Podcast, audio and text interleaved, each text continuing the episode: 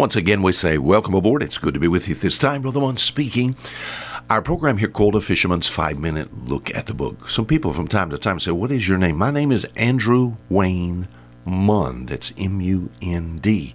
And it's a blessing to be with you. I'm especially thankful for the station that airs our program and those of you that push the buttons and push the slides. And uh, it's uh, good to be a part of uh, those that we think about Uh, this station with, with a listening audience, the opportunity that God has given me. I have a great promise this week. Let me end this week with this promise going over and over it again. The book of James, James chapter 4, I find a promise here in verse 8. He says this He said, Draw nigh to God. Now, I certainly can understand that. Draw nigh to God. I'm to get close to God. Why did, why did he say this? Why is this in the Bible for me? Draw nigh to God. What is assumed there? That I'm not nigh God. And if I'll draw nigh to God, then here's the promise. It says, He, he will draw nigh to you. Can you imagine? The God of the universe. We think, why would God want to draw nigh to me? Why would God want to fellowship with me? In Adam, when I was lost, I lost the image of God, the favor of God, the fellowship with God. And in Jesus Christ, because of Jesus Christ and his death on Calvary, not only do I have salvation forever, but I have an opportunity to fellowship with the Savior. I don't do that as much as I should. I'm sorry with that. Uh, we think about prayer. I guess if you ever got satisfied with your prayer life, something would be wrong with you.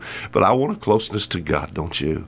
And there's a promise you draw nigh to God, He'll draw nigh to you. We've seen this week so far that you're not going to do that. You're not going to draw nigh to God until you understand there's a need. My friend, I declare unto you, you need the Lord. You're not going to draw nigh to God until you get rid of some of that stuff that separates between you and your uh, God. What's that? Isaiah chapter 59. Your iniquities have separated between you and your God. It's like it's got like a relationship with people. You know, sometimes we our fellowship is broken, and before we get that fellowship back, those things have to be mended up. Harsh words have to be forgiven. As far as finding God, draw nigh to God, where is God? If we're going to draw nigh to God, as we said yesterday, we're going to find out where He is. And sometimes He's not as far as we think. Draw nigh to God. When that is done, my friend, all what God wants is mature believers. Draw nigh to God, and when we get there, my friend, stay in such a position. You know, it's dangerous to get away from God. You know, it's easy to drift away. We've talked about that on this program because drifting comes so slowly and silently and softly, you know. People drift away from the Lord, you know. As far as we think about our relationship with each other, relationships with our children, relationships with our husband, with our wife, you need to stay, you need to stay close. Stay in such a position. When there is a closeness, do not allow anything to come in between this closeness. And when you're close to God, excuse me, then there's a distance. Uh, we think about from the enemy.